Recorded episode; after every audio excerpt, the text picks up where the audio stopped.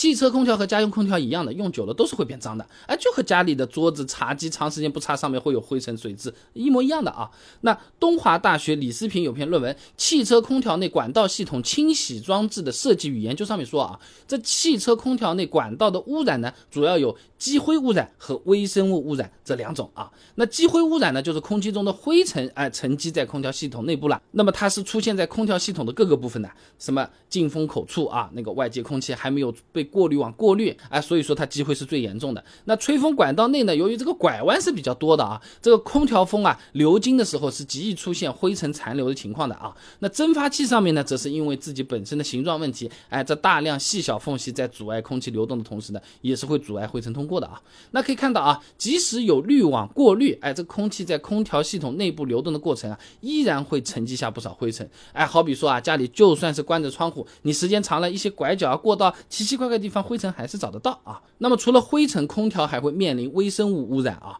东华大学凌晨有篇论文《汽车空调通风管道内部探查技术的研究》，上面有讲到啊，这空气通过鼓风机进入空调系统后呢，通过蒸发器的时候呢，进行了冷交换，温度呢急剧的就降低了。那么空气温度和它容纳水蒸气的能力相关的，那温度越低，它容纳水蒸气的能力也是越低的。哎，所以呢，空气通过蒸发器变冷的时候啊，就有一点像湿毛巾被人家。啊，这么拧了一把啊，这里面的这个水蒸气啊，它会变成冷凝水析出的，就留在这个蒸发器的管道里面了。那么这种潮湿、温度相对稳定以及封闭的这个车内环境呢，哎，就可能会导致微生物大量繁殖。哎，其中你听几个啊？毛霉菌啊，蜡样芽孢杆菌、红色酵母菌、曲霉菌、藤黄微球菌、金黄色虎头球菌、大肠杆菌等等等等一堆，反正就是对人体健康不好的啊。你比如说这个毛霉菌就有可能引起一种急性炎症，毛霉菌病还会导致血栓和梗死。这曲霉菌所散布的分生孢子呢，会导致角膜炎或者是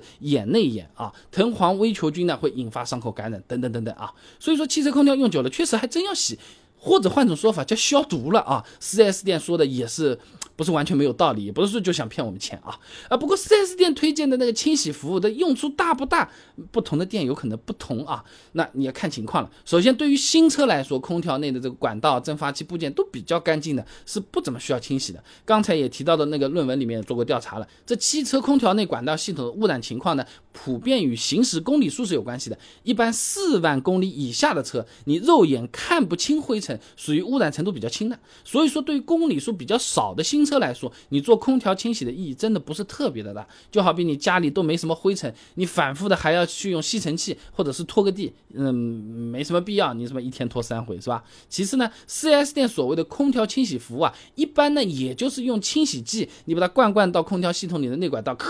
喝一喷，哎的，然后打开空调进行循环送风。那这样的清洗操作呢，只能起到一部分的清洁作用，对里程数大、污染严重的车子来说，作用不是很明显。就好比日常保洁，你都没怎么管，一个房子放了两年没理了，蜘蛛网都有了，你这个时候就就拿了拿了一块餐巾纸去擦，意义就不是很大。而且程度不大的时候，你要用这种清洁方式，买一罐产品就好了，你也不用去 4S 店操作，也不难啊。那么如果空调真的很脏了，那只能。拆除中控台，把蒸发器取出来啊！有些车子是在那个引擎盖那边啊，呃，看车型。那么。再对这个管道和蒸发器进行彻底的清洗，哎，有点像是生病严重了，你吃药也不管用了，就就医院打点滴去吧，啊，点滴再不行，我们动手术了啊。所以总的来说啊，汽车空调用久了确实是需要洗啊。4S 店说的没错，但 4S 店推荐的这个清洗服务呢，属于日常清洁、日常保洁水平，我们自己动手也是可以干的。哎，大家有兴趣啊，我给大家开发一个这个产品，